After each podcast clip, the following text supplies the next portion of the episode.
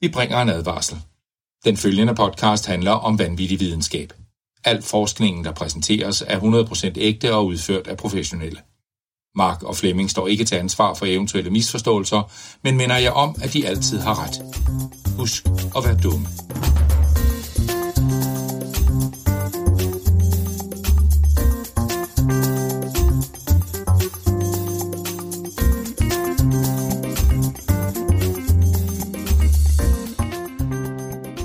Hej alle sammen, og velkommen til Videnskabeligt Udfordret. Jeg er allesammens hi-fi høne Flemming. Og jeg er robothunden Plet. Også kendt som Mark Lyng. Er den ikke med i noget børnetv? Nej, ikke, jeg tror ikke, det er en robothund så. Okay, jeg blander bare to børnetv-ting sammen. Nu kan jeg faktisk overhovedet ikke huske, om den hedder Plet. Der Hedder den er Spot? Den, den der gule hund, der hedder Plet. den hedder Spot. Jeg, jeg har den jo selvfølgelig med i dag, på grund af dagens afsnit, så jeg havde den Ah, lige okay, hernede. ja. Jo, den hedder Spot. Det er rigtigt nok, den hedder Plet. Mark, Mark, ja. Ja. Mark, Mark. Ja, ja, ja, ja. Jeg skulle lige tage spørge dig om, hvad dagens afsnit handler om, men ja. Ja. det går fuldstændig lige meget. Det, der Nå. Nå. betyder noget i dag, det er, at vi har fået 200 støtter på 10'er nu. Nej. Tillykke til Fej- os. Lige for 6 minutter siden, faktisk. Sygt nok s- skrev du det ned. Det skete, da jeg sagde det. Ja. Så Ma- Mark, Mark, ja. Mark. Mm. Nu skal du lære at spille harmonika. Nej, nej, nej, nej, nej, nej, nej.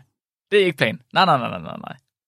Okay, så har jeg ikke hørt efter, da du sagde, hvad planen var. Hvad er Det er, jo ikke, planen? det er jo ikke det, vi skulle. Du har selv sagt det.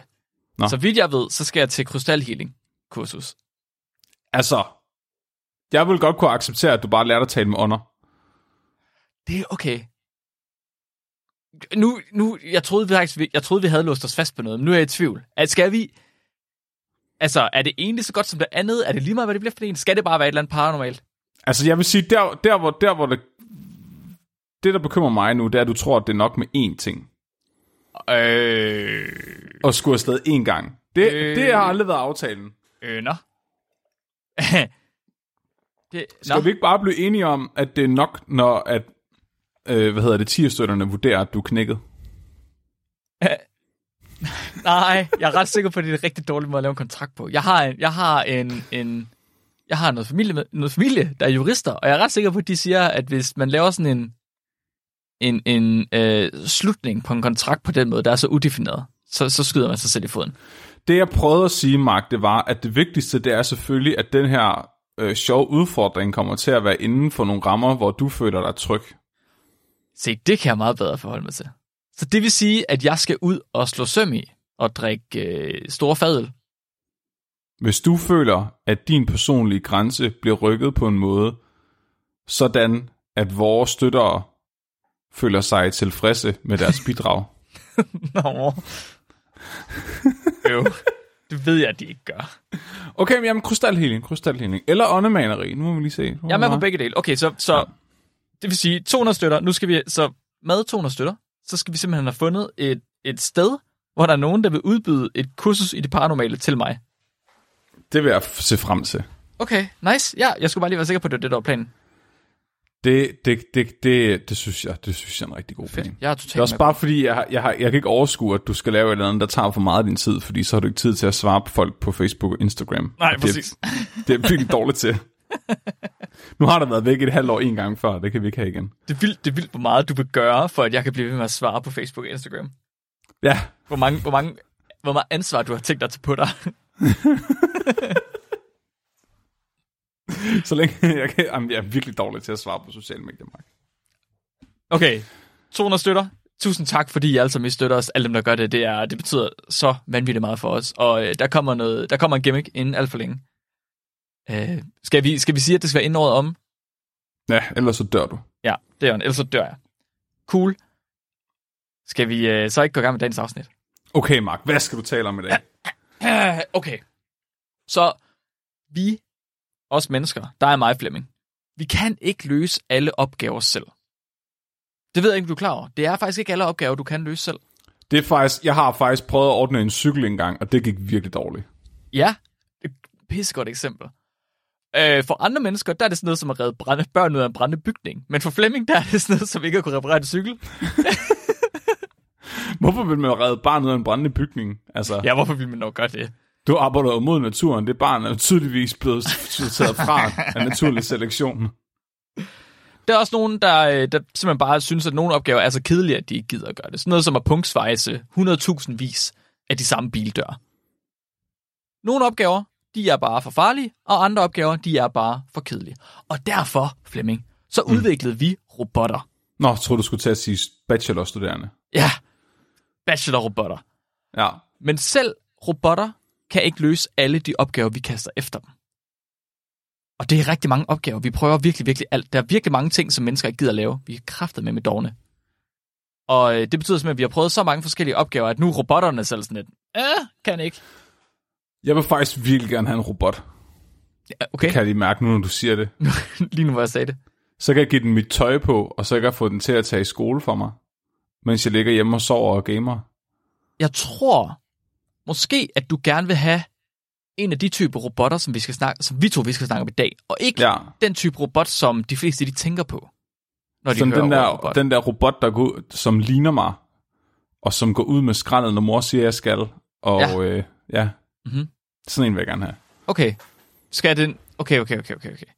De fleste, når de hører ordet robot, de tænker nok noget mekanisk. En eller anden form for metal statue, der kan bevæge sig. Der ligner et menneske. Jeg ved ikke, om du også tænker det samme, Flemming.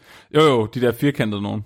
Ja, ja, okay. Ja. Eller bare statuer af mennesker. Terminator. Folkens. Terminator, lige præcis. Du, dun, dun, du, dun. Mekaniske systemer, de er svære, de er svære at designe, og de er rigtig svære at designe på sådan en dynamisk og velfungerende måde. Så derfor, så nogle gange, når at selv robotterne ikke kan klare opgaver, så har man faktisk lige taget et skridt tilbage, og så har man sagt, så lader vi sgu da bare biologien designe det for os. Bachelorstuderende, det er det, jeg siger for fanden. altså, du er faktisk ikke langt fra, for hvis vi gjorde det samme med mennesker, så ville det være bachelorstuderende som robotter. Okay. Fordi vi har nemlig i, i dag et felt, et industrielt felt, der er kendt som robo-animals. Det lyder meget uetisk. Det er det også. Det lyder virkelig meget uetisk. Ja, så i dag der skal vi tale om levende organismer, der bliver til robotter, og øh, i f- forbindelse med det, der kommer vi omkring både kran, æderkopper, spionbiller og motoriserede sædceller. Hvad? Ja. Nej, hvad? Yes, Flemming, vi skal simpelthen, der er så mange forskellige typer robotter, du forstår det slet ikke. Jeg, jeg bliver lidt bange nu. Og at så, så... Terminator-filmen har bare været forkert hele tiden. Det var ikke en Arnold Schwarzenegger-robot, der overtog verden. Det var, også, det var, også, det var sådan nogle nano-sædcellebotter. altså, muligvis. det, Hvad er det nu den hedder, den der film med den der grå sky af nanobotter, der var æder alting, hvor Keanu Reeves er med. det kan jeg ikke huske. Har jeg set Ah, det er den? måske ikke Keanu Reeves, det er en anden skuespiller, der ser lidt kedelig ud i ansigtet. Det lyder som noget fra Black Mirror. Nej, nej, nej, nej, nej. Ej, Mark, nu må du lige sige det, Jeg kan ikke huske det. hvad den hedder. Det er den Nan- der, der slutter med nanobots. Adam. Nej, det er den der, der slutter med, at de er Adam og Eva for helvede, Mark. Hør nu efter. Har du ikke set den? Det er kun dig, der har set den film. Det er nej, det er Nicolas Cage, der er med i den, tror jeg. Nu bliver jeg i Præcis. Det tvivl. er kun dig, der har set den film. Nej, den hedder et eller andet... Mark. Det gør, det gør jo tydeligvis lige meget, at ingen forstår, hvad den her reference Nej, Nej, refererer overhovedet til. ikke. Ikke. Men Hvad det er, hedder godt, du, den? det er godt, du lige bruger halvandet minut på at finde den. Nicolas Cage Apocalypse Movie. Den var der ret mange af jer, der ikke det? Jo. N- er det Knowing? Nej. Knowing, det er den med træerne. Der er Nicolas Cage heller ikke med. Nej, Mark. Er det ikke det? Det er The Happening. Det er The Happening. Det er, er det også, ikke det? det? de er næsten ens. Jeg tror, Knowing er den.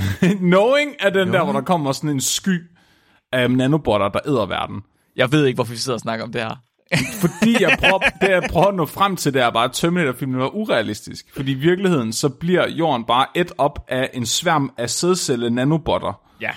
der laver alting om til flere sædceller, og på den måde har du faktisk vundet livet, fordi dit DNA er i den sædcelle. Og det har du fuldstændig ret i. Og målet med livet er at lave så meget af dit eget DNA som overhovedet muligt. Wow. Og så har man vundet. Det kan jeg godt se, du har ret i. Ja. Mega sejt. Øhm, så inden vi lige går i gang, så vil jeg bare lige sige, at artiklerne til i dag er indsendt af henholdsvis Frederik, Ruben og Katrine. Så har vi alle kilderne på plads. Åh, oh, Mark, jeg er stolt af dig. Ja, er jeg ikke dygtig? Tak. Jo. Ordet robot, det er egentlig ret ringe defineret. Oftest når man hører robot, så øh, vækker det her ord, det vækker måske associationer til menneskelignende metalstatuer. ligesom jeg sagde lige før, Terminator, ikke også Flemming? Eller øh, hende der øh, rengøringsdamen fra The Jetsons, eller de der mærkelige øh, hu- menneskelignende ting fra iRobot, right? Ja. Stat- Statuer, der kan bevæge sig uden hjælp, og som kan kommunikere, og som kan udføre opgaver. Mm. Det er i hvert fald det, jeg tænker, når jeg hører ordet robot. En golem. En golem. En golem med en motor. Men robotter, de kan være så meget mere end det.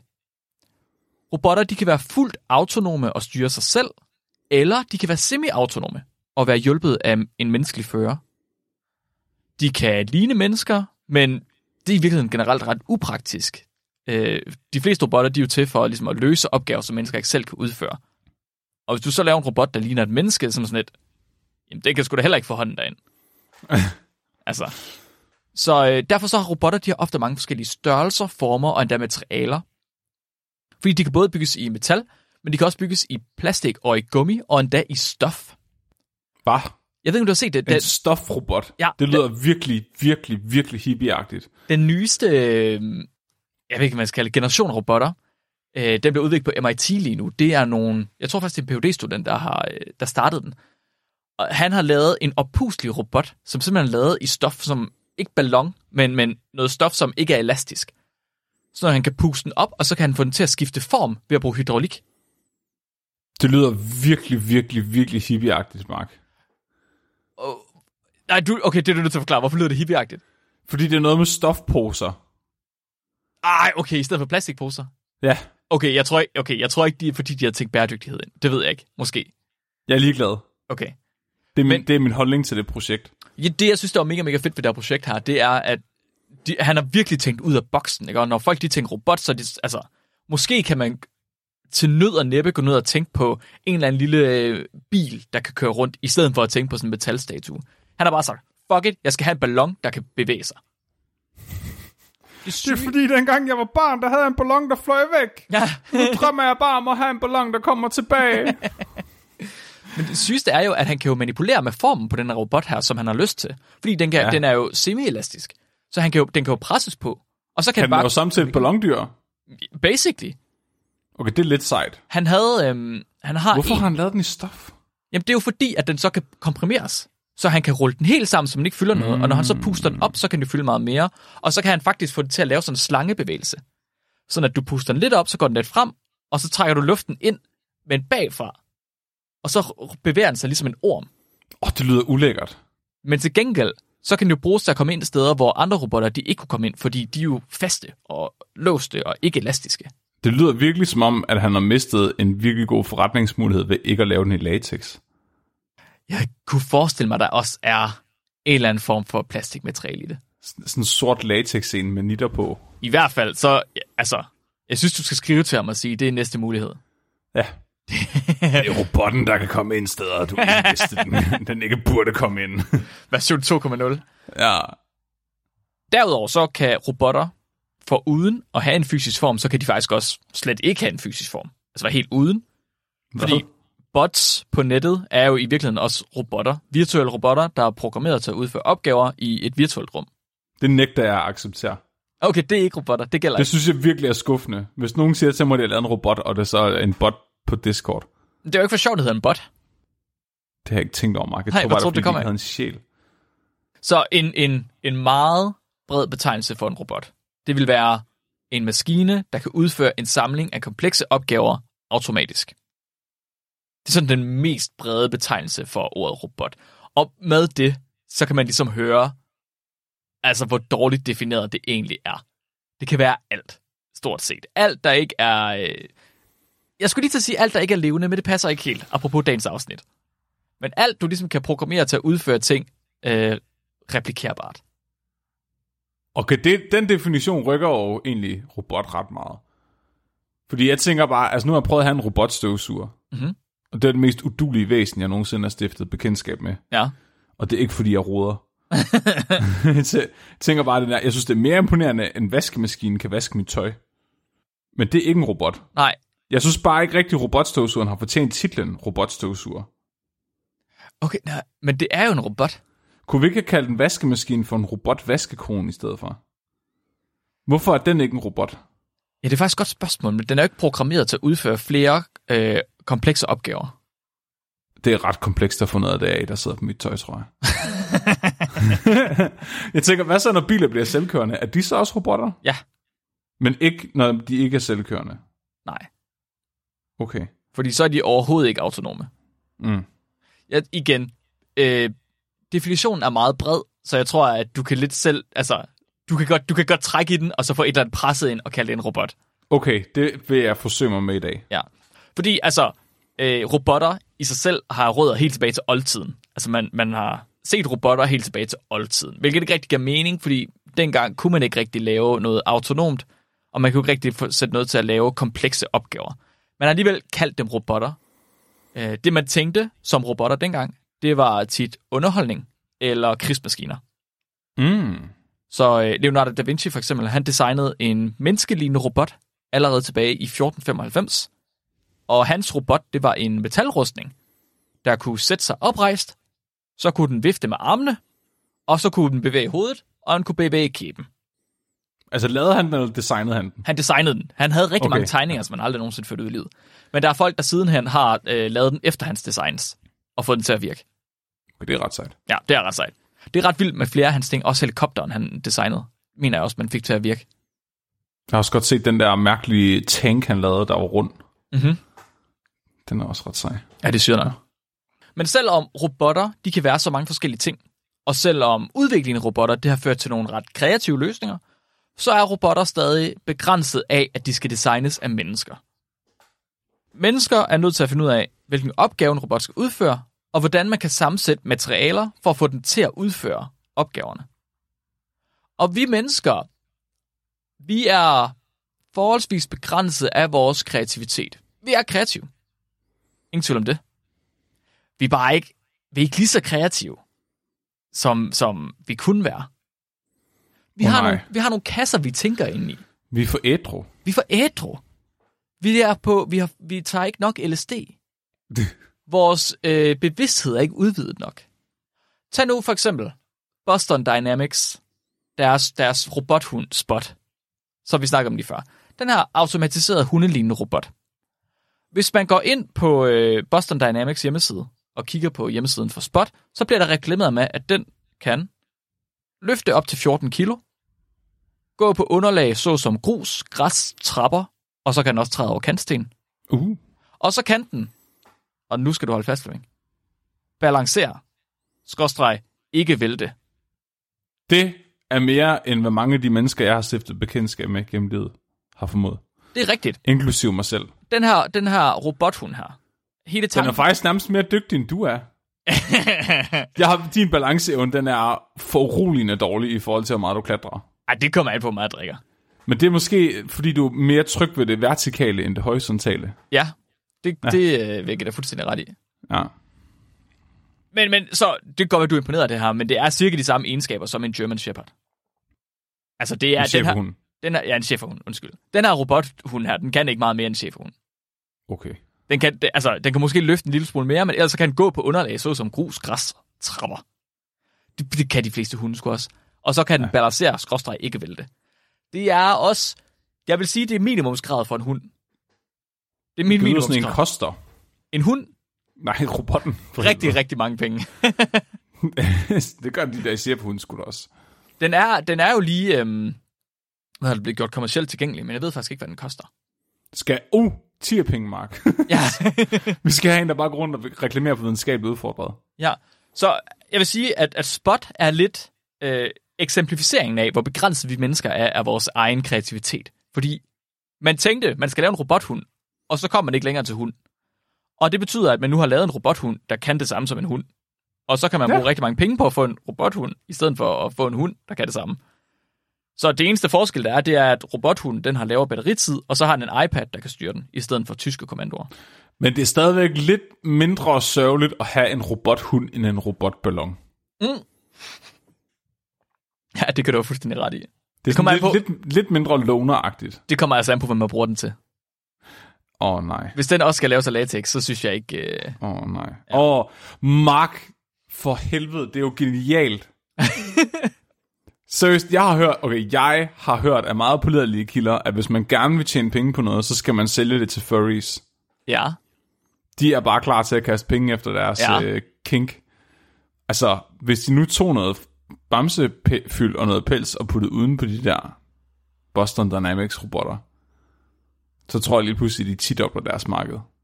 Det, jeg tror, det var fuldstændig ret, men det, okay, jeg kom, jeg kom til at tænke på, at det bliver fuldstændig ligesom det der eksperiment, man havde, hvor man tog øh, chimpanseunger og Ja. tog dem væk fra deres mor, og så satte den på sådan et metalgitter, og fandt ud af, at der var nødt til at være pels uden på metalgitteret, før at øh, chimpansen havde det godt. Hvorfor tror du, folk bliver furries? Ah, Shit, mand. så min pointe, det er, at robotter, de er mega svære at designe. Det tog Boston Dynamics 27 år, fra de startede virksomheden, til Spot blev kommercielt tilgængelig. Og det er selvfølgelig... Hvor, og bare, hvad, 27 år? Ja. 27 år for at lave en cheferhund. Ja, lige præcis. 27 år for at lave en chefhund. Og jeg vil godt sige, det er rimelig sejt, fordi evolutionen brugte noget længere tid på at lave en chefhund. Men det er stadig en chefhund. Mm. Du kunne stadig bare have købt en chefhund, Ja. og så kunne du det samme. Øhm, snakker vi stadig om furries? Fordi så tror jeg, der er nogle lov omkring. Ja, det tror jeg, du har ret i. Så det, de, det Boston Dynamics har gjort, er selvfølgelig fu- fuldstændig vanvittigt. Altså, det er en sindssyg udvikling inden for robotteknologien. Men den hund, de har fået lavet, vil nogen nok mene, stadig ikke rigtig kommer videre, end hvad en almindelig hund kan. Mm. Men der er jo også en grund til, at vi ikke bruger trænede dyr til alting. Fordi dyr, de har egen fri vilje. Øh, det er et problem. Så betyder det, at de kan vælge at gøre ting og ikke gøre ting. Det er vi ikke så glade for. De kræver også pasning og pleje. Og det er også irriterende, fordi en robothund skal egentlig bare have en ny batteri en gang imellem. Og så er de også skrøbelige. De går i stykker. Ej, Mark. Jo, de kan gå i Du stykker. må ikke... Åh oh, nej, nu gik min cheferhund i stykker igen. Ja. Men det er rigtigt, Flemming. Mark, hvordan har dit... Altså, er du vokset op med hund? Uh, vi havde en hund på et tidspunkt. Gik den i stykker? Jamen, okay. Eller løb den bare tør for batteri? En af hver. Nå, Ja, ikke fysisk i stykker. altså, den gik bare mentalt i stykker, af at jeg bor hjemme ved jer. eller Ja, en hvad? lille, en lille smule. Den blev, Okay. okay. øh, ja, den blev sendt til en anden gård, hvor den havde det meget bedre. I det hensides. Ja, nej, det gør, nej, nej, Flemming, hallo. Nå, er- har du, har du først lavet den kobling nu, at det var det, der skete? Nej. Nej, Men. Flemming. Ved du godt, det er det, forældre siger til deres børn? De tog den bare med om bag skuret. Om viste den havlgeværet? Ja. Men så kom den heller ikke tilbage. Jeg forstår det ikke helt. Nej. Så der er problemer i at bruge botter. Der er også problemer i at bruge almindelige dyr. Men der er alligevel en fordel ved de her almindelige dyr, ved trænede dyr. Og det er, at de fra biologiens side har nogle af de mest avancerede systemer. Så avancerede systemer, at vi mennesker, vi knap nok kan forholde os til dem. Prøv at tænk på vores muskler, Flemming. Vores muskler, vores sener og vores led, mm. der er forbundet med nervesystemer og, og muskler, der er sådan, øh, hvad fanden hedder det, kontra. Altså, du ved, du har triceps og biceps for eksempel, der, der ja. gør ting hver især og modsatrettet af hinanden. Det- For at kunne lave det system i en robot, det, det er fuldstændig altså, sindssygt at skulle tænke på. Og ved dyr, der er det der bare. Det er lavet. Vi skal ikke tænke over det. Der er millioner af års evolution, der har gjort det for os. Gud har designet de her kødrobotter til os. Præcis, præcis. Ja. Og hvis ikke Gud ville have, at vi skulle bruge dem som kødrobotter, Åh oh, nej. Hvorfor er de her så? der er robotter her, der har en vanvittig dynamisk bevægelse. Uopnåelige reaktionshastigheder, Flemming. Det er den perfekte robot. Åh oh, nej. Men altså, men, men ærligt talt, er det ikke sådan, vi har tænkt om dyr siden middelalderen på grund af kristendommen? Jo, og så stoppede vi med det, og nu gør vi det igen. Nå, okay, ja, tak. Nu gør vi det Fint. igen. Fordi Jamen, det kan ja. den perfekte opgaveløsende automaton, Flemming, det er en kombination af robotter og dyr. Cyborgs. Flemming. Cyborg-dyr. Robo-animals. Vi ser dyrene og erkender kødets svaghed. Vi må befri dem fra deres kødfængsel Yes. og dets begrænsninger. Men ikke helt befri dem, fordi det mekaniske har også sine begrænsninger, som biologien kan rette op på. Okay. Så øh, der findes et felt lige nu, som man kalder for cyborgdyr, eller robo-animals. Og det er et felt, der står på et fundament fra en enkelt forsker. Øh, ja, der er kun der er én forsker, som har lavet hele grundlaget for det her felt her. Og han, han hedder, han hed øh, José Rodriguez, Rodriguez Delgado. En spansk neurofysiolog og opfinderen af hjernechippen. Vidste du godt, der var en opfinder af hjernechippen? Åh, oh, jeg synes, det er sådan lidt ubehageligt, det her. Der er en person, der har opfundet hjernechippen. Hjernechippen, og så, og så kom Elon Musk og sagde, hey, hey, hey, den har jeg lavet, ligesom Tesla. Jeg skulle fandme ikke undre mig. Øh, han får stadig credit ret ofte for ligesom at være øh, faderen til det her felt her. Mm-hmm. Og Delgado, han var kendt af sine kolleger på Yale Universitet som en teknologisk troldmand. Han kunne udvikle stort set alt elektronisk, og han kunne også få det til at virke. Mm. Hans største opfindelse, det var det, som han selv kaldte for en stimoceiver, som kommer af stimulation receiver.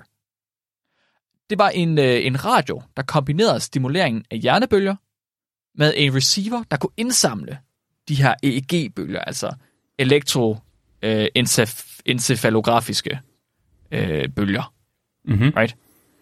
Og så kunne det give ham en form for feedback på den stimulering, som han sender til en patient. Det betyder, Flemming, at hvis han stoppede den her stemoceiver ind i hovedet på en patient, ind i hjernen på en patient, så kunne han sende strøm til stemoceiveren. Og så ville stemoceiveren finde ud af, hvordan reagerer hjernen på det. Og så kunne den sende den information tilbage til ham, og så kunne han se, ah, det er sådan, hjernen reagerer på det. Den kunne den ikke lide. Og så kunne han lige fintune lidt. Og så Åh, oh, kunne han nej. få det til at gøre noget nyt. mm-hmm. Så øh, stemosiveren var jo heldigvis også så lille, at den kunne transplanteres ind i hjernen på en patient. Og det gav Delgado en vis kontrol over patienten. det, ly- det lyder lidt som en tegnefilm, jeg har set for ikke så længe siden. Er der ikke, en- er der, er der, er der ikke sådan nærmest, også Powerpuff-pigerne, alle de der øh, Dexters laboratorier, jeg har det som alle børnetv-serier, der har kørt i mange sæsoner, de har sådan et afsnit. Det var i hvert fald også dem, jeg tænkte på, da jeg ligesom Ja. ja. læste det her. Så jeg er ret sikker Folk på, får at sådan en fjernbetjening, de kan styre andre med. ja, jeg forestiller mig, at de er øh, inspireret af ham her. Ja. Han er, han er faktisk ret kendt. Vi kommer til en, øh, en, en det faktisk- historie med ham senere. Min, min største drøm, det er at få sådan en hjernetip i, og så lade Christian styre mig med sin Guitar Hero-guitar. Det lyder virkelig ubehageligt. Men han kan i det mindste ikke gøre noget, u- altså noget virkelig skidt med en guitar hero guitar. Oh. Ja, det, ja, det kan han selvfølgelig godt undskyld. Så Delgado, han kunne sende øh, signaler til patientens amygdala og til hippocampus. Og når han gjorde det, så kunne han styre både følelser og adfærd. Hvad? Ja, I, I hvad? I mennesker? i mennesker, i Måtte patienter. han det? Hvornår var det her? Det var i 1950'erne. Det, åh, gud, det, det var dengang, man gerne måtte lave teknologisk fremskridt, det er rigtigt. Ja, han har, han har øh, flere publicerede studier, og i et af dem, der har han fire patienter, som er... Øh, at de, de kommer fra et sindssygehospital, ligesom de plejer, når vi finder de her historier her. Øh, det havde han simpelthen fået lov til. Han måtte godt gå hen til sindssygehospitaler, og han måtte godt øh, teste på folk. Øhm, han testede nemlig på patienter, som man havde prøvet at behandle, hvor at man mente, at selv de voldsomste behandlinger, de havde ingen effekt. Uh, uh, voldsomste behandlinger i 1950'erne, det Ja. lyder ikke rart. Ja, du ved, altså, hvad man nu end kunne finde på. Om det så var det hvide snit, eller om det var øh, elektroschokterapi, eller hvad det nu var. Delgado, han var så sikker på sin egen metode, at han var sådan lidt, gå til siden, folk. Ryk jer, pøbel. Fuck jer, læger. Jeg har styr på det. I skal bare have min hjernechip ind i hjernen. Jeg kan fandme godt forstå, at folk ikke tog til lægen dengang. altså. Shit, mand. Så han har et publiceret studie, hvor han har fire patienter. Og i det her studie her, der rapporterer han, at han kunne inducere dyb koncentration, afslappning, farvesyn og andre responser. Mark farvesyn er noget, man har i forvejen Jeg ved i ikke. de fleste tilfælde. Tak. Og jeg er ret sikker på, at på den, der mangler det, så er det ikke noget med hjernen at gøre. Jeg ved ikke, at hvorfor at han skriver farvesyn, og han skriver ikke andet end det, han skriver også andre responser, og så stopper han bare der. Sådan, lidt, okay, dyb koncentration og afslappning. Jeg ved ikke, om det er det samme, eller to vidt forskellige ting. Og så farvesyn. Altså, Jeg vil, godt give, jeg vil gerne give afkald på mit farvesyn, hvis jeg kunne opleve lidt dyb koncentration. Ja. Så han prøv kunne, ligesom, det en han, gang. han kunne inducere de her øh, mentale ting, men han kunne faktisk også styre fysiske responser. Han kunne simpelthen styre, hvordan de her patienter de bevægede sig. Nej, der sked Henning i bukserne. Igen. Det var en mulighed. Okay, ja. En af hans patienter er citeret for, efter, at øh, han ligesom blev tvunget til at knytte næven. Så blev patienten citeret til at sige, det virker til, doktor, at din elektricitet er stærkere end min vilje. Åh, oh, motherfucker. Det lykkedes ham simpelthen at be- kunne begynde at styre lemmer og bevægelse med sin stemoceiver. Det lyder virkelig foruroligende. Hvorfor? Ej. På et tidspunkt, han, han, han, han blev så øh, overbevist om, at den her metode her, den bare virkede. At han på et tidspunkt tog stemociveren, og så fik han den opereret ind i hjernen på en tyr. Så tog han, det... Det, ja, ja, okay, ja. han opererede den ind i hjernen på en tyr, og så stillede han sig ind i sådan en øh, tyrefægterarena. Og så stillede han sig med et rødt flag, som man nu engang skal. Og så lå de ellers tyren løb fri, og den tordner jo hen imod ham. Så tager han sin, sin lille fjernbetjening, som øh, kontrollerer den her stemoceiver, og så trykker han på den, og så stopper tyren lige foran ham. Hvor var forskere bare fucking badass i 1950'erne? det, er, det forsøg kræver ikke nogen negativ kontrol. Fordi, altså, havde det været fejlagtigt, så var han død.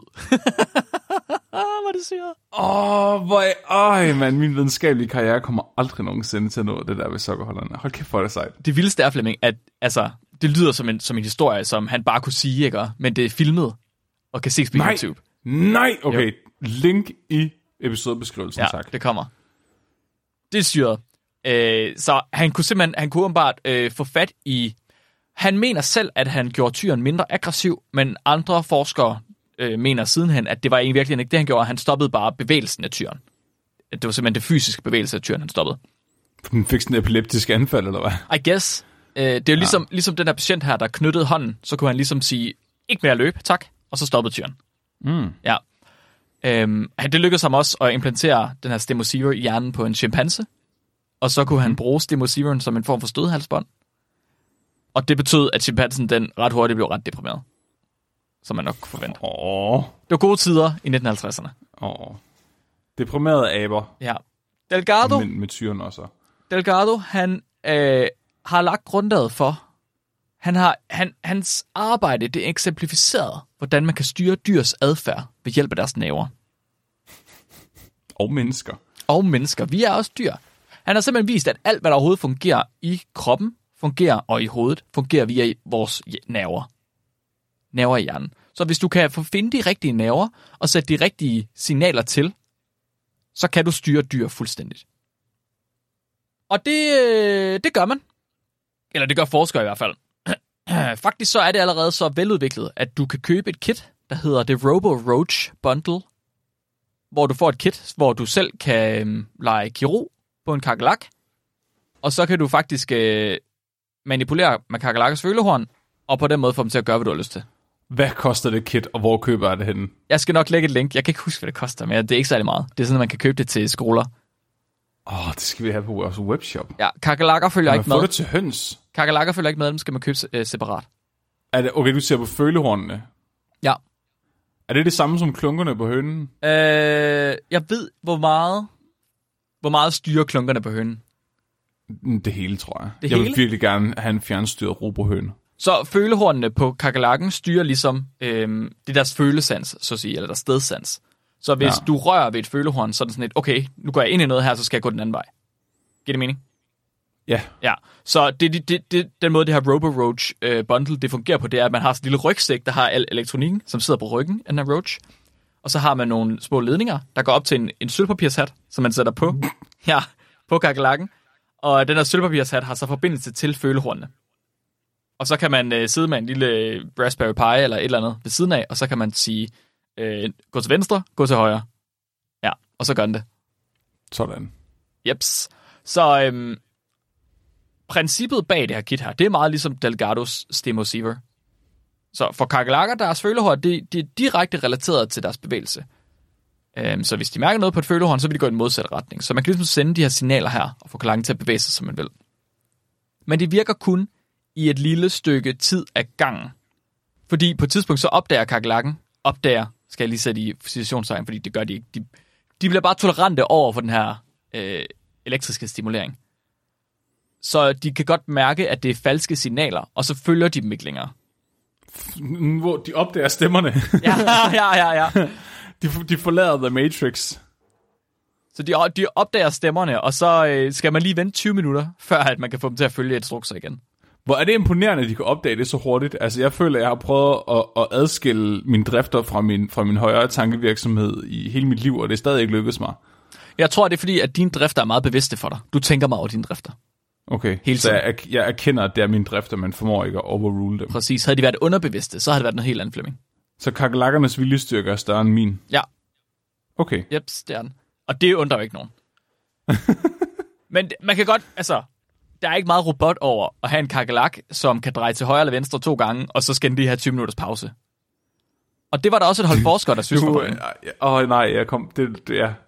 jeg kom bare til at tænke på, er det ikke også sådan, at, at halvdelen af den menneskelige befolkning bliver styret ved, at nogen river dem i følehornene, og så går der 20 minutter før, det virker igen. Wow. Så det var der også et hold forskere, der synes var for ringe. Så de vil lige slå fast, at det er altså smartere at bruge nerverne direkte i nervesystemet. Det var bare, fordi der ikke var nogen, der gad Delgado, rive Delgado deres havde ret følehorn. første gang. Okay, okay. Så de tog og købte det her Roboroach kit, og så i stedet for at bruge den der sølvpapirshat, så er de sådan, nej, nej, nej, nej, nej, jeg kan sgu da bare skære op og selv sætte elektroderne på, lige ind i Åh, hjernen. nej. Ja, Og det gjorde de så. Eller i nervesystemet. Det- Jeg tror ikke, øh, kakelakker har hjerner. Rigtige hjerner i hvert fald. Øhm, så de kunne sætte elektroderne i nervesystemet, i stedet for på antennerne. Og når de gjorde det, så kunne forskerne styre kakelakken i et ubegrænset tidsrum, uden at kakelakken opdagede, at det blev snydt. er det det, at Facebook er i gang med at lave med det der metaverse? Altså, hvis du har, øh, hvad hedder det, virtu- virtual reality på, at så kan du, og får de rigtige stimulanser, så vil du gå til højre eller til venstre. Ja, nej, jeg tænker mere på, altså, hvis den menneskelige analogi er at blive revet i følehornet, er det ikke sådan, at internettet blev skabt til at starte med, Altså, ja. på grund af pornografi? ja.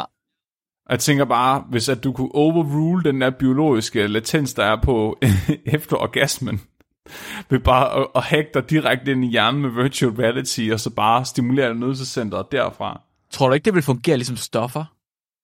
At man bare bliver ødelagt af det på et tidspunkt? Hvis det er, at du f- konstant får en stimulans, så både, du bliver både tolerant, nej, enten bliver du tolerant, eller også bliver du fucked op af det. Ligesom det der studie, du havde med, med øhm, aberne på stoffer. Nå ja. Men er det ikke også det, der sker med kakalakkerne så?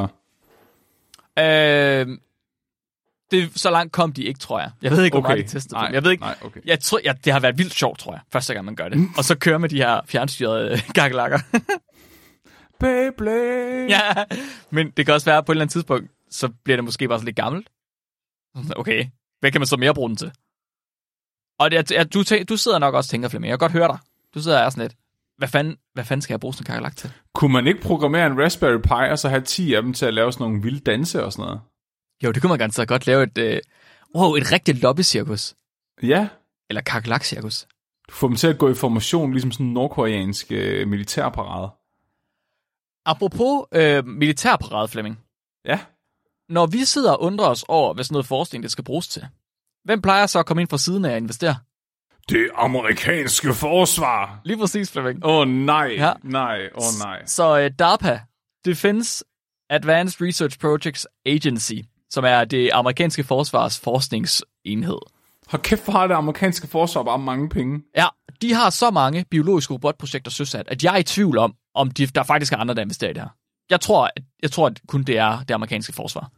De, jamen, de har investeret, altså hele videnskabeligt udfordret er bare finansieret af det amerikanske forsvarsforskning. Umiddelbart ja. Det er heller ikke, ja. Ja. det er ikke kun biologiske robotter, de investerer i. Det er også helt almindelige robotter. Okay, Så Boston, De- de- Boston, altså Boston Dynamics for eksempel, de er i tæt samarbejde med DARPA. de har bare købt alle pladerne til bingo for at være sikker på, at de vinder den der husarsteg. Ja, præcis. Ja. Ja. De er sådan, jeg er ligeglad med, hvad for en robot der er, jeg skal bare have en robot. Ja. De har faktisk også, øh, de har også investeret i et planterobotsystem. Man har simpelthen lavet planter om til robotter ved at bruge, øh, jeg tror det er magnetiseret, eller ma- magnetit-agtigt, så man kan styre, hvad planten den gør, ved at sætte magnetfelter til den. Ja, det er ret fucked. Nå, om ikke andet, øh, DARPA, de sætter rigtig mange penge i de her biologiske robotter, og det gør de, fordi de vil bu- gerne lave den bogstavelige flue på væggen.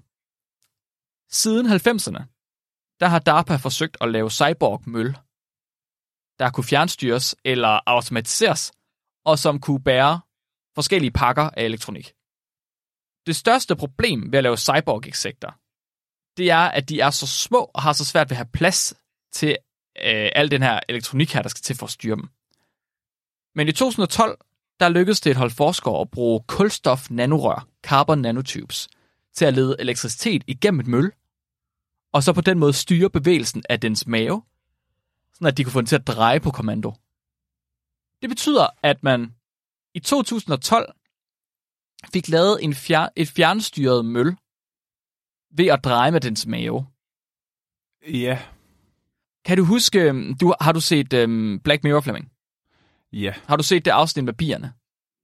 Ja, jeg stoppede med at se det, da han og Montana kom med. Okay, så øh, hvis ikke man har hørt eller set det, så er der et afsnit af Black Mirror, hvor at, øh, de snakker om, at alle bierne er uddøde, så nu har man lavet robotbier i stedet for. Og afsnittet går ud på, at de her robotbier de er forfærdelige, fordi de kan hackes og gøre alle mulige ting. Og så kan de også øh, spionere, så de har kameraer alle sammen. Det er ikke science fiction. Åh oh, nej, Mark. Stop så. det eksisterer. Ikke som robotter, altså ikke som almindelige robotter, men som insektrobotter. Så det er det, DARPA de ligesom har forsøgt på. De vil lave spion-insekter, som de så kan sende til Rusland eller sådan noget, og så kan, de, så kan Rusland også, hvor fanden er så mange mølle lige pludselig? Og så er det bare USA, der prøver at spionere helt vildt meget på dem. Okay, det er faktisk ret smart. Er det det? Er det det? Nu, Det synes jeg. Okay, nu, hvor stor er et møl, Flemming? Hvor stort er et møl? Meget lille. Er- Hvor, hvor lille? Hvor, hvor, hvor stort er et møl, Flemming? Et møl, er det ikke sådan en myg, der ligner en natsværmer? Giv mig et tal. Giv mig et centimetertal. En halv centimeter. En halv centimeter. Ja, ja, ja. ja. Se, det havde været perfekte robot, hvis at nu at møllet var en halv centimeter. Problemet er, at de her, at det her elektronik, de skal have på dem, det er så stort, at de er nødt til at finde sådan nogle gigantiske møl, der er 5 centimeter som minimum. Hvorfor kunne de så ikke lave et andet dyr, der var den størrelse? Se, det er så også det, man siger. det var nogle andre, der sagde, hvorfor skal vi bruge de her mærkelige møl, som ingen kender til alligevel? Der er også et andet problem. Jamen det er med- også, hvis du, vælger, hvis du vælger et insekt, der er sjældent, så kigger jo folk jo på det og sådan, nej, den har jeg ikke set før. Præcis. Og så kigger man og så er man sådan, lidt, hvorfor fanden har han sølvpapir på hovedet? Hvad sker der? Det er ikke fordi, de har gemt det her elektronik her specielt godt. Hvorfor putter de det ikke bare ind i en due? Der er fucking duer overalt. Ja, Flemming, det er ikke specielt smart. Det skal være insekter. Hvorfor? Ja, det skal der. Man har faktisk gjort det med duer også. Bare okay. Okay. Ja, man har, gjort det med, Ja. ja. man har også gjort det med hunde, og med, ja, man har gjort det med mange forskellige dyr. Øhm, de her mølle her, de, kræver, de er lidt problematiske også, fordi de kræver en konstant strøm af elektricitet for at blive ved med at flyve. De skal hele tiden have at vide, at de skal flyve. Konstant. sådan tre- 300 meter lang forlængerledning, de skal trække efter sig. Ja, det er lige før. Enten det, eller så, Åh, oh, så nej. blev batteriet tørt ret hurtigt. så øh, man har et alternativ, det har været at bruge kæmpe biller, som er insekternes tank. Fordi biller, de kan sættes i gang bare med et enkelt signal, og så bliver de bare ved med at gå. Åh, oh, det er smart. Det er ligesom tårnet i skak. Ja, det, ja, det er det faktisk, det er rigtigt. og det betyder, at hvis man bruger de her kæmpe biller, så bliver levetiden for alle de elektriske komponenter, det bliver meget længere. Det er genialt, så man skal ikke skifte batteri hver time. Okay, Ja. ja.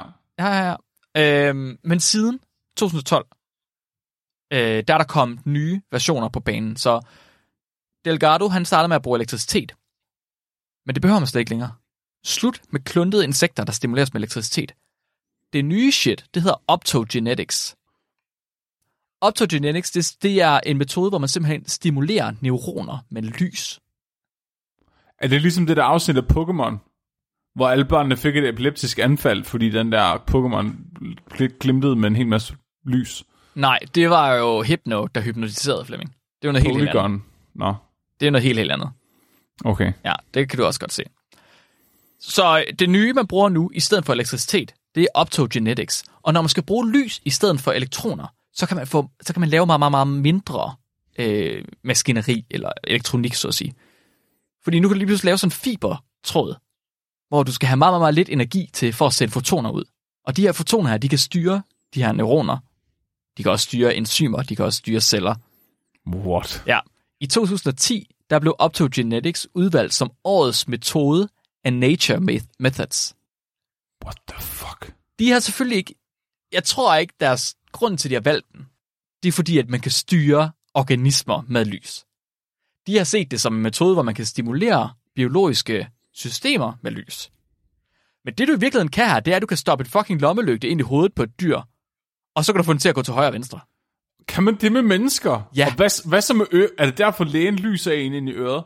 Ikke helt. Det er sådan for at nulstille vores compliance med samfundets tilstand. Ja. Nu er Så, du, en- det er derfor, man gør det med børn, når de når en bestemt alder. Det er der, de begynder at udvikle sådan identitet og selvstændighed. Så lyser man dem ind i øret. Åh, nu har jeg bare lyst til at betale skat. hvor mange børn kender du, der har lyst til at betale skat, efter at være ved lægen? Det er jo ikke rationelt, Mark. Og betale skat? De forstår ikke konceptet af skat. De ved bare, at de gerne vil betale det. Nå, okay, og så på et tidspunkt, så forstår de det, så skal de betale det. Det passer jo perfekt. Det er altid det der omkring skolealderen, at de, altid, at de gerne vil være voksne. Ja, du har ret. Og de begynder at lege far, mor og børn. Det så- er efter, de bliver lys, ja. Men så stopper det igen. Er det fordi, at man lader være med at gå til lægen? Og det er, når de når puberteten, så skal de analyses i ørerne igen, jo. Okay, men det bliver de ikke. Ja. Åh, det tror jeg. Nå. Det tror jeg faktisk. Der kan man bare se. Så der er en virksomhed lige nu, der arbejder med det her optogenetics. Og de hedder Draper. Draper de er i gang med at udvikle en optogenetic rygsæk til guldsmed. Der kan indeholde, ja, der indeholder både navigationssystem, solceller og overvågningsudstyr. De er fucking ved at pakke guldsmed ind som spioner med eget solcelleanlæg. Det, det her er jeg egentlig okay med. Det Hvorfor? er også fordi, guld, jeg er lidt bange for guldsmed. Så du, du vil aldrig nogensinde blive spioneret på af en guldsmed. Nej, men jeg er mere sådan, jeg vil ikke turde at klasse den. Mm. Altså, den kunne godt sådan følge efter mig og filme mig, uden at jeg vil opdage kameraet. De er også vildt hurtige i forhold til de andre insekter, de har brugt. Jamen, de er bare, det er som om, de burde ikke findes længere. Altså, det er som om, de passede fint ind sammen med dinosaurerne, og nu burde de bare være uddøde for meget længe siden. Ja, det kan du faktisk godt have ret i. Jeg prøvede der en kæmpe stor guldsmed, der landede lige på min mave, og bare sådan, fuck, kan de stikke? Det tror jeg ikke. De ligner, de har sådan en brød eller et eller andet. Altså, ej, en klam Det dyr. tror jeg ikke, de kan. Jeg Nej. det ikke. Hele den her rygsæk her, komplet med navigationssystem, solceller og overvågningsudstyr, den vejer 1,3 gram. Det er ingenting, og det betyder, at man nu kan man bruge guldsmed eller bier til at spionere, uden at skulle tænke på strøm og navigation. Nu begynder vi at være et sted, hvor du ikke vil opdage, om du bliver udspioneret, når du kan bruge bier. Og det eneste, du skal gøre, det er at smide en lille bitte rygsæk på ryggen af dem, der vejer et gram. Så er det bare et spørgsmål om, at få den her bi her til at sætte sig i hjør- i hjørnet af et rum. Men kan man ikke bare bruge en satellit? Altså, Men du kan jo ikke se ind i rum med en satellitflemming. ej, der kan du jo bruge... Altså, ja. Det er selvfølgelig rigtigt. Så må man bruge folks telefoner, hvis de har en Huawei eller TikTok eller Det sådan gør man også, men det er jo derfor, DARPA de investerer i alt. De skal jo have så meget udspivning som overhovedet muligt. noget. Ja, ja, ja. Og det, øh, det leder os også til, at DARPA, de går også gerne større end insekter. Som du sagde, Flemming, de, øh, de hedger deres bets. De, de, øh, de fordeler deres æg i mange forskellige kurve. Øh, Så de rygter, der findes om militære havdyr, med delfiner, der er trænet, og der var også en, hvad hedder sådan en? En sperm whale. Hvad hedder det, Flemming? Sædval. Jeg kan aldrig huske, hvad det hedder. Vi har hørt det før. Nå, der var en val på et tidspunkt, der flygtede fra... Er det ikke en øh, kaskelotval? en kaskelot, det er vist rigtigt. Der flygtede fra Ukraine, som man fandt ud af var trænet af Rusland. Den havde et, øh, ja, den havde et skilt på, hvor der stod, tilhører det russiske militær. Åh, oh, gud. Ja, øh, de er ikke falske. Og på nuværende tidspunkt, der har DARPA et studie i, til søs haha, for 600.000 dollars, hvor de prøver at styre pikhajer, som er sådan nogle 1 meter lange hajer. Men forskningen, den er ikke så langt her endnu. For forskerne... Er de i gang med at prøve at lære den engelsk? Nej, ikke Ved nu. at- Ved at spille dens hej diller af. Ikke nu. Ikke nu. Har hejer og diller, det tror jeg, de har. Ja, det tror jeg også, de har. Nej, de... Ja. Jo... Delfiner, er det valer eller fisk? Ja, det, det er valer. Er det det? Jamen, så, så er jeg ikke sikker på, om ha- hajer de har. Så har, hvordan vil man så lære den engelsk, hvis man ikke kan give den en spiller bagefter? Men det vil man helt slet heller ikke, Flemming. Man vil bruge dem som vagthunden. Okay. Man bruger de her små hajer på en meter som vagthunden. Tilde siger, at de har to diller. To dealer, sådan. Perfekt.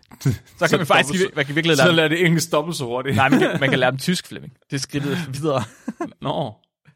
Men forskningen i øh, at styre pikhajer, den er ikke så langt endnu, fordi de her forskere her, de har selv udtalt, at når de leger med dem, så for det første, så aner de ikke, hvilke neuroner de stimulerer. Og for det andet, så styrer de ikke altid hajerne, som de har regnet med. Så det, de gør, det, det er ikke altid, det de tror, der skal ske, det er ikke altid det, der sker. Så det er meget, meget nyt, det her.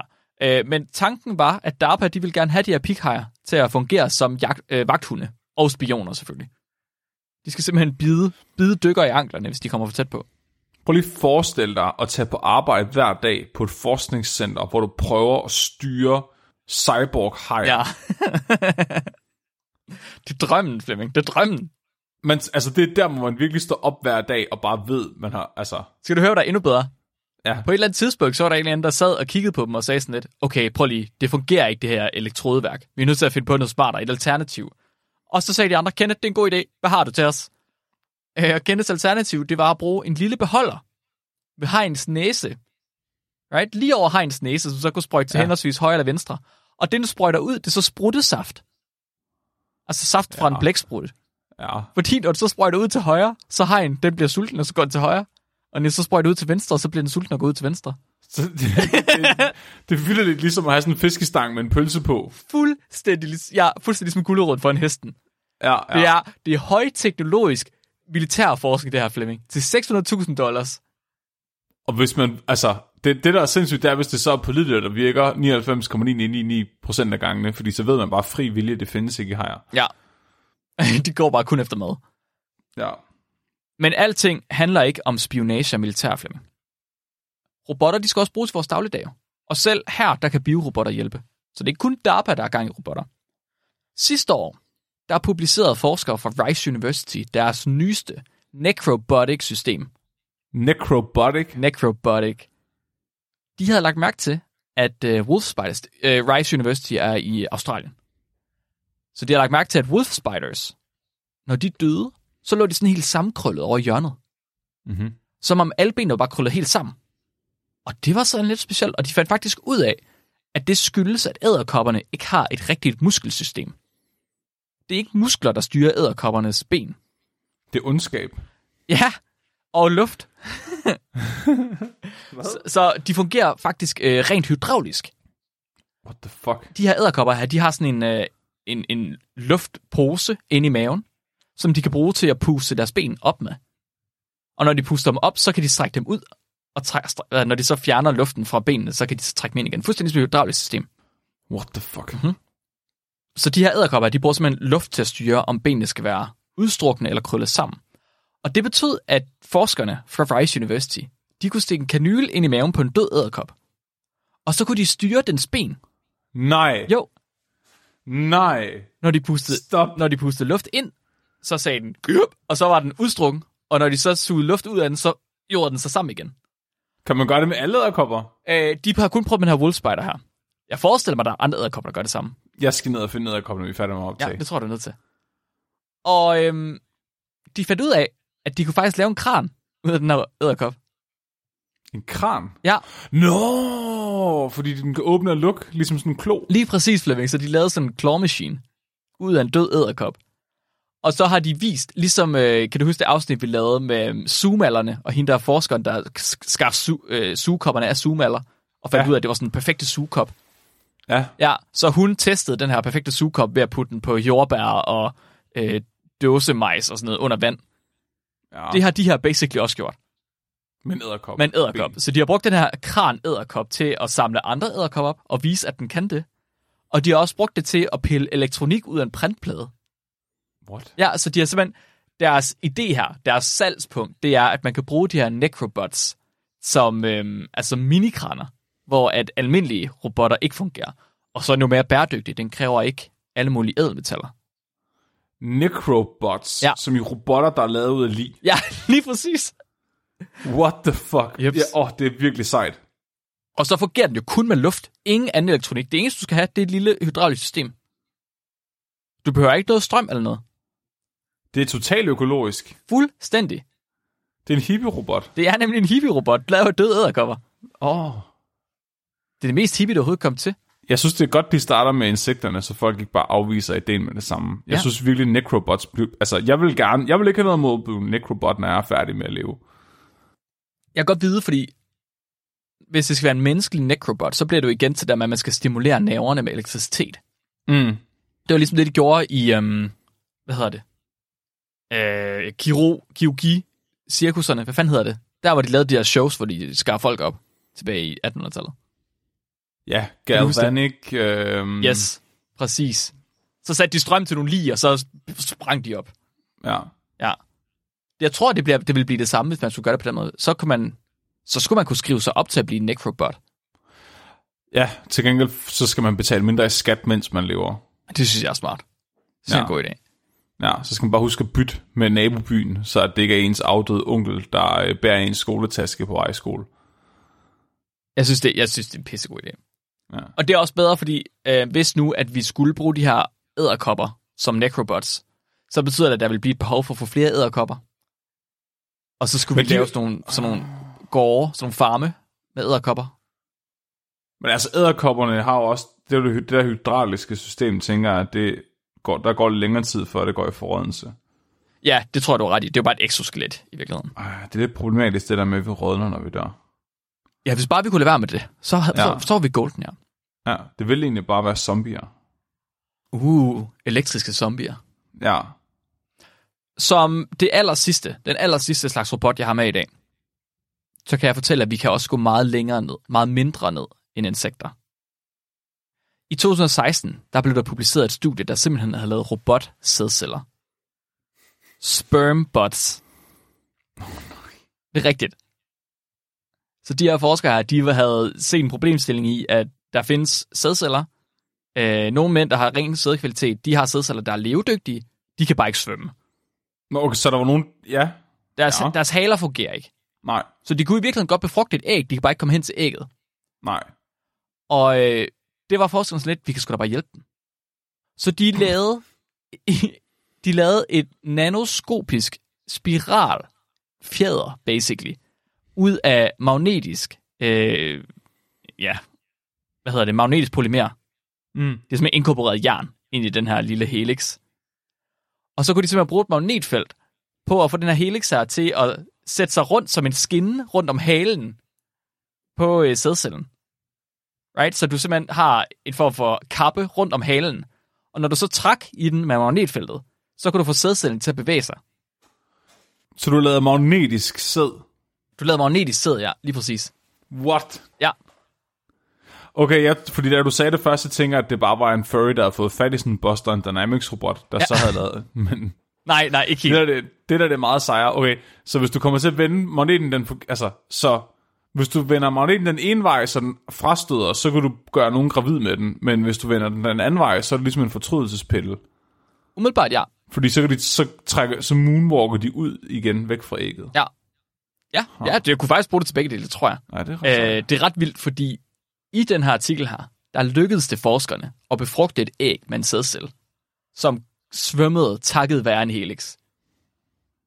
De har mikroskopibilleder, der altså, som bevismateriale for, at den ligesom svømmede hen til det her æg her og ind i ægget. Det er ret syret.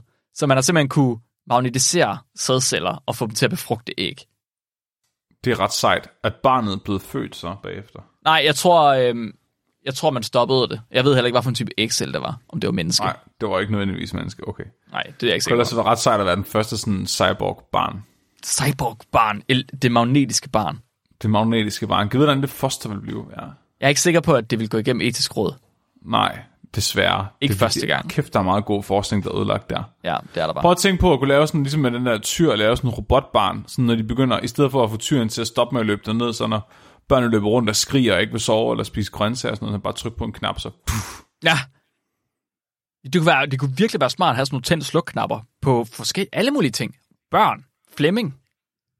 det er i hvert fald pas godt ind i vores moderne samfundsmodel. Han bare lige kunne Så tænker slukke en jeg- gang. Ja.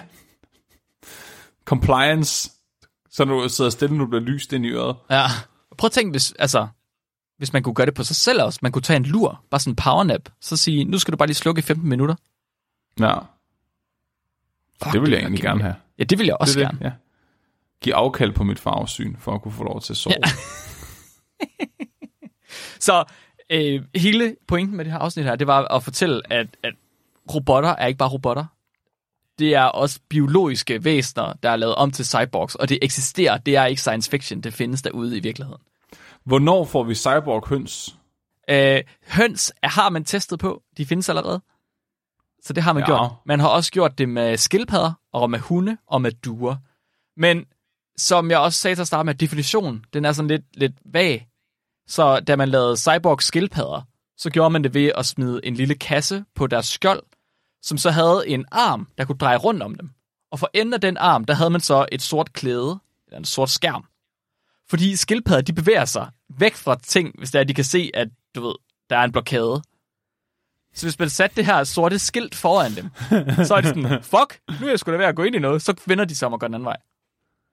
Det synes jeg egentlig er meget smukt. Ja, og så fik man dem til at gå i en bestemt rute, og så, at det kunne de godt. Men man skal sidde og styre, så det er ret mærkeligt. Man skal sidde og styre den der skærm der, og den drejer ligesom rundt om skildpadden. Det er den mest deprimerende cyborg, jeg nogensinde har hørt om. Ja. Hvad med hønen? øh, jeg kan ikke huske, hvad de gjorde med hønen. Det er jo en fejl. Ja, undskyld. Øh, men jeg ved, de også har gjort det med duer og med hunde. Skal de se, jeg har en kilde her. Jeg tænker bare, der er gode måle. Altså, der kan virkelig være mange batterier inde i en høne, hvis du tænker over det. True. Fordi der er plads til, den kan, le- at der kommer æg ud. Så hvis du bare tager æggene ud, så vil der virkelig være mange batterier inde i hønen. Så jeg tænker, det er jo det oplagte dyr at bruge. Det kommer an på, hvor mange øh, batterier man skal bruge. Det, det kommer, altså, hvis den skal hele vejen til Rusland, så skal der nok rimelig mange batterier i. Ja, det er du ret i. Hvor meget strøm er der på et æg? Hvor meget strøm der er på et æg. Ja. Jeg tænker, der er 6 AA-batterier på et æg. Wow, det er meget. Det havde jeg overhovedet ikke forventet. Det er virkelig meget, Flemming. Jamen, du tager jo bare 6 AA-batterier, taber sammen og putter ind i røven på hønen i stedet for ægget. Jamen, Er vi ikke enige om, at 6 AA-batterier fylder det samme som et æg? nej, jamen, det- gør de det? Det gør de da. Nå, det ved jeg ikke, Jeg om de tror gør. nærmest... Altså, jeg, sådan et æg, jeg, vi har haft æg, der vejede over 100 gram før. Hvad var et AA-batteri? Okay, Mark, nu er, det- er vi ude i det her nu? Er det det, vi gør? Ja. Øhm, et AA-batteri vejer 23 gram. Wow, okay. Så fire af dem vejer lige så meget, men så har de så også lidt højere densitet. Ja, så det passer nogenlunde med 6 tror AA-batterier jeg for faktisk, et æg. Ah, fuck, det er syret. Så Syret. hvis du nu putter det ind i et kondom, og så trykker det op i hønen, så altså, det kan, det kan du sagtens. Og jeg vil våge at påstå, at hvis du sørger for, at den ikke har lagt æg i noget tid, så vil du godt kunne gøre det en gang til, fordi der er altid lige to eller tre æg mere på vej ud, som er halv størrelse. Så du ved, der er ret mange af, og så hvis det du har selv, så er der virkelig meget strøm på dem. Så er spørgsmålet bare, hvor meget... Hold Kæft, mand. Altså sådan 12 AA-batterier, det er eddermame med lang tid, de kan holde. Ja, det er det. Det er rigtigt. Nu- Nu, men det kommer altså, altså, an på, nu- hvor meget strøm øh, en høne bruger. Vi har øh, altså børnelegetøj herhjemme, der larmer ualmindeligt meget med to AA-batterier i, og de løber bare aldrig nogensinde tør. Det kan godt være, det er rigeligt. Så øh, jeg kan se, de dyr, som man har kunne fjernstyre, det er møl, det er biller, det er cockroaches, kakelakker, det er rotter, det er de der hajer, jeg snakkede om, det er mus, og det er duer. Mhm. Man har ikke skrevet høns. Det var mig, der sagde forkert. Men man har skrevet duer. Smerter mine følelser i min krop. Ja. I 2007, der fik man øh, fjernstyret duer. I Kina. Hvorfor? Ja, for helvede, Flemming. Spionage, sikkert. Undskyld. Det er det eneste, de vil. De vil bare spionere helt vildt. De der, jamen, jeg synes, det er meget fordomsfuldt over for kineserne. Nej, også USA. Alle, der ligesom var i forrest på de her dyr her, de vil bare gerne okay. som Okay. spionerer. Fair nok. Det var, hvad jeg havde om robotdyr og cyborgs. Så hvis I, se, hvis I ser en bi med en rygsæk på, så er det fordi, det amerikanske militær vil have fat i jer. Eller en høne, der skider nogle batterier ud. Så er det, to- så er det tosingeafdelingen af cyborg. Øh, Den er på vej til Rusland. Hold kæft, mand. Tusind tak for det, Mark. Det var en sand fornøjelse. Og, øh, og, og altså, der var ingen afskårende peniser i dag. Det er meget Nej, imponerende. det var der ikke. Nej. Og det var, det, du, kunne, du kunne sikkert have puttet nogen derind, nu når det var noget med cyborgs. Ja, det kunne jeg faktisk nok godt. Men det du havde jeg valgte ikke ikke tænkt at over. gøre det, og det, det er jeg virkelig stolt over. Ja, jeg, havde, jeg tænkte på dine følelser. Skal vi lige tage et lytterspørgsmål? Ja, det synes jeg. Okay. Er du klar? Yep. Mm, og ja, nu skal jeg tage øverst fra listen, så du ikke får et autist... Hvad hedder det? Et udbrud. Og nå. Birgitte spørger, hvorfor er arme og ben altid så meget koldere end resten af kroppen, og kan det ændres til samme temperatur over det hele på en ikke for skør måde? Ej, okay. Det var et irriterende twist, hun havde til sidst. Det kunne vi jo bare lade være med at lade som om jeg læste jo. Vi bestemmer selv, hvad en ikke forskør mod er. Fordi Jeg læser to spørgsmålstegn i et lytterspørgsmål, så vi, må, vi, tol- vi tolker kun på den første del her. Ja. Så, øh... Nej, okay, jeg vil godt have et andet spørgsmål med, fordi den synes jeg er sjov. Fordi grunden til, at de bliver koldere, er fordi, at det er ekstremerne, ikke? Det er dem, der ligesom stikker ud. Du har en firkant i midten, som er din torso. Og så har du alt, der stikker ud fra torsoen. Og alt, der stikker ud fra torsoen, det er koldt. Løsningen, det er at sørge for, at det ikke stikker ud fra torsoen. Uh. Hvis nu du tager, hvis nu vi hjalp hinanden, Flemming, og så ja. Ja. man stod i sådan en T-stilling, ikke? også? med armene ud til siden, og så man ja. Ja. virkelig bare spændt op, og ikke bukket armene, så kunne du bare skubbe rigtig, rigtig, rigtig hårdt, og så ville det gå indad, i stedet for ud af armene. Så du vil skubbe din arm ind i din torso. Ja. Ligesom en skildpadde. Det kan jeg godt se fornuften i. Og så bliver det samme temperatur, fordi alle ved, at temperaturen er, er præcis det samme, når man så kommer derind. Og- Så målet er bare at blive til en torso. Ja. Er det ikke lidt det dværge er på nogle Nej. måder? Okay. Du, på et eller andet tidspunkt, Flemming, så bliver det, ja. Ja. så, så bliver det politisk ukorrekt for dig at, at blive ved med at snakke om dværge på den her måde. Nej, nej, nej, nej, nej. Okay, Mark. Prøv nu at høre. Prøv nu at høre, Mark. Jeg mener faktisk, at den mest almindelige form for dværge dwarfism, ikke? er kondroplasia. Og det gør, at man får mindre arme og ben. Okay. men ens hoved og ens torso forbliver øh, oprindelig størrelse. Så det er for eksempel ligesom Wee Man fra Jackass. Ja. Så de, der, deres krop er faktisk normal størrelse, deres arme og ben er bare mindre. Så det er okay. Jeg har ikke lyst til at sige det her, fordi på et eller andet tidspunkt, så er der en, der hører med, som synes, at det er virkelig stødende. Men det lyder lidt som om, at det faktisk er en skildpadde, der har trukket sig ind i skjoldet. Det er faktisk sådan, at jeg, tør- jeg vil gerne undersøge, okay, hvis der nu er en hel masse dværge derude, du hører med, har I varmere hænder end folk, der ikke er dværge? Det burde, altså i teorien burde de jo have det, Mark. Jeg har lyst til at være forarvet, men jeg synes også, det er et ret spændende spørgsmål. Det er, rigt, det er det jo! De er jo tættere på deres torso. Jamen, det er de. Det er de jo. Mark! er, okay, spørgsmål. Ja. Er ekstremerne altid koldere? Jeg tror ikke, du kolder... Altså, ikke hvis de er varmere. Nej, mener du? Flemming. Jamen, ja, måske er der en fejl i spørgsmålet. Mhm. Mm-hmm. Måske er der en antagelse i spørgsmålet, som slet ikke er korrekt. Hvad hvis dine arme, de ikke altid er koldere end resten af kroppen? Mm. Hvad hvis de nogle gange er varmere? Er det derfor, ens klunker kravler op i kroppen? Ja. Er det ikke, Nej, det er fordi- faktisk, fordi de er koldere. Nej, nej, de vil jo gerne være en grad koldere end resten af kroppen. Ja, men de kravler op, fordi de er meget, meget kolde. Nå. Men det er rigtigt, de falder ned, når de bliver meget, meget varme. Nej, okay, okay, jeg tror faktisk, klunkerne, klunkerne beviser det lige præcis, Flemming. Ja. Ja. Klunkerne er den ekstrem, der kan trække sig ind i kroppen, og de gør ja. Ja. det. Ja. Og det, det okay, det er, fakt- vi har faktisk lige bevist det der. Hvis, okay, så. hvis ekstremerne er koldere, så ville man kunne gøre dem varmere ved at presse dem ind i torsoen. Ja, Ja. præcis. Hvor Det- syret. Men det, gør, gør alle ikke det? At du sådan, Trykker bare lige sine klunker ind i... på, når, når, nej. det gør de jo selv. Dem behøver man ikke tænke så meget over. Nå. Det er mere sådan, Alt, med al armene. den smerte for ingenting. Åh, oh, okay. Så selv dine hænder er jo lidt varmere end dine fingre. Hvis nu man bare frøs fingrene virkelig meget, og man så bare kunne pro- proppe dem ind i oh. hånden. Nej. Det var min store frygt som barn, at jeg skulle blive ramt af en bold på fingrene, hvis jeg gjorde det der. Ja! Men til det gengæld vil proppet du ind. aldrig fryse fingrene igen, Flemming. Nej, det er rigtigt nok. Jeg kan alligevel ikke pille næse med dem, så der ikke er nogen grund til, at de stikker ud. Nej. Hvad skulle du bruge det for? Okay, men det var et rigtig godt spørgsmål, Det synes jeg også, det var. Birgitte. Tak for det. Ja. Mark, Ja. Mark, Mark. Mm-hmm. Hvis du bare ikke har fået nok af mig i dag, Jeg har ikke. så kan du komme til Aalborg. Nå, Og bor høre- du på Tåsinge? Jamen, jeg er begyndt at tage ud i verden. Hvordan har du Altså, det man med det? begyndte at... Og, jamen, jeg er i- blandet. Ja. det har været en meget behagelig oplevelse de par gange, jeg har prøvet det nu, fordi folk faktisk er kommet over og snakket med mig. Og, altså, der, det har ikke bare været sådan noget, ligesom når jeg prøver at snakke med folk på toget, at de ignorerer mig. De her, de her gange, der er folk kommet over og snakket til mig og givet, jeg har fået en, en hønseskidningsøl. Hold da op. Jeg mener, han hed Jens, ham der gav mig den. Tak, Jens. Jeg får Bornholm. ja, men Mark, Mark, mm. den 6. maj, Der, skal, der kommer jeg til Aalborg, og du må gerne komme med. Sådan. Jeg glæder mig. Aalborg Kunst- og Kulturcenter. Og vi skal snakke. Er det ikke Kultur- og Kongresscenter? Det går lige meget, Mark. AKK, CK, A, B, F. Man kan også gå ind på vores hjemmeside, eller Be Entertained og finde øh, billetter. Den 6. maj i Aalborgsk.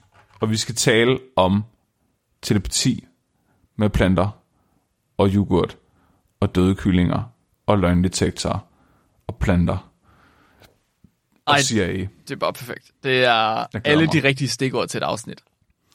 Det er øh, en øh, viderebyggelse på vores øh, afsnit i Odense. Så øh, hvis man har hørt det i Odense, bliver man måske, så vil man kunne høre, at, øh, det er det, at der er noget af det samme, der går igen. Men øh, hvis man kommer fra København og har hørt showet, så kan man med god vilje tage til Aalborg og høre det her også, hvis man virkelig, virkelig gerne vil høre det. Meget dedikeret til fra København til Aalborg. Jeg forventer intet mindre af jer end det. Fedt. Ja, og tak til alle dem, der kom i København. Ja. Det var en kæmpe fest. Jeg havde det virkelig sjovt. Også mig. Ja. Særligt tak til øh, Flora, vores øh, allerførste fan nogensinde. Næste uges afsnit skal, skal handle om parapsykologi. Ej, igen? Jeg elsker Igen? parapsykologi. Nej, det... Det er faktisk i vores live show, så handlede om parapsykologi, men podcasten har faktisk ikke handlet om det i lang tid. nej, men det har handlet om det på et tidspunkt. Det er rigtigt. Der Ja, ja. er virkelig, virkelig meget god parapsykologi derude. Og jeg har siddet og læst op på vores live shows. Jeg har læst op på Projekt Stargate, på MK Ultra, på telepati med planter, på alt muligt gagag. Og der øh, støder man lige en gang imellem på et eller andet, og man tænker, åh, det er virkelig, virkelig fucked up det her, men jeg har ikke tid til at snakke om det. Mm. eller det passer igen. Så nu, I får alt godt fra køleskabet parapsykologi i næste uge Sådan. med, med Flemming. Perfekt. Ej, det glæder jeg mig meget til. Jeg elsker parapsykologi. Det gør jeg også. Nice. Mark, Ja, Mark, ja. Mark. Er du klar til en dyreffekt? Jeg er også mega klar til en dyrfakt. Okay, okay, okay, okay. Vi finder lige den, der står allerøverst på listen. Jeg må ikke bare tage en eller anden, der står et tilfældigt sted. Tak, Flemming. Tilde Hedevang. Vores allesammens Tilde Hedevang. Hun skriver, når en slange stikker tungen ud af munden, gør den det for at opsamle feromoner og duftstoffer fra byttedyret.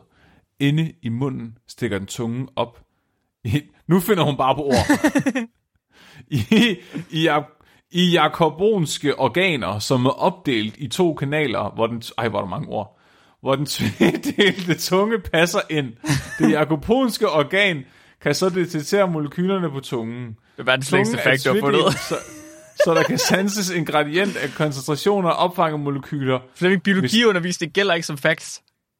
Det, prøv lige, sig det til Tilde. Okay, jeg gav op på at læse det færdigt. S- Slanger smager lugt med tungen, af det jeg læste, ud af det, hun havde skrevet. Tak, Tilde. jeg er Flemming. Og mit navn er Mark. Du er blevet videnskabeligt udfordret. Husk at være dum.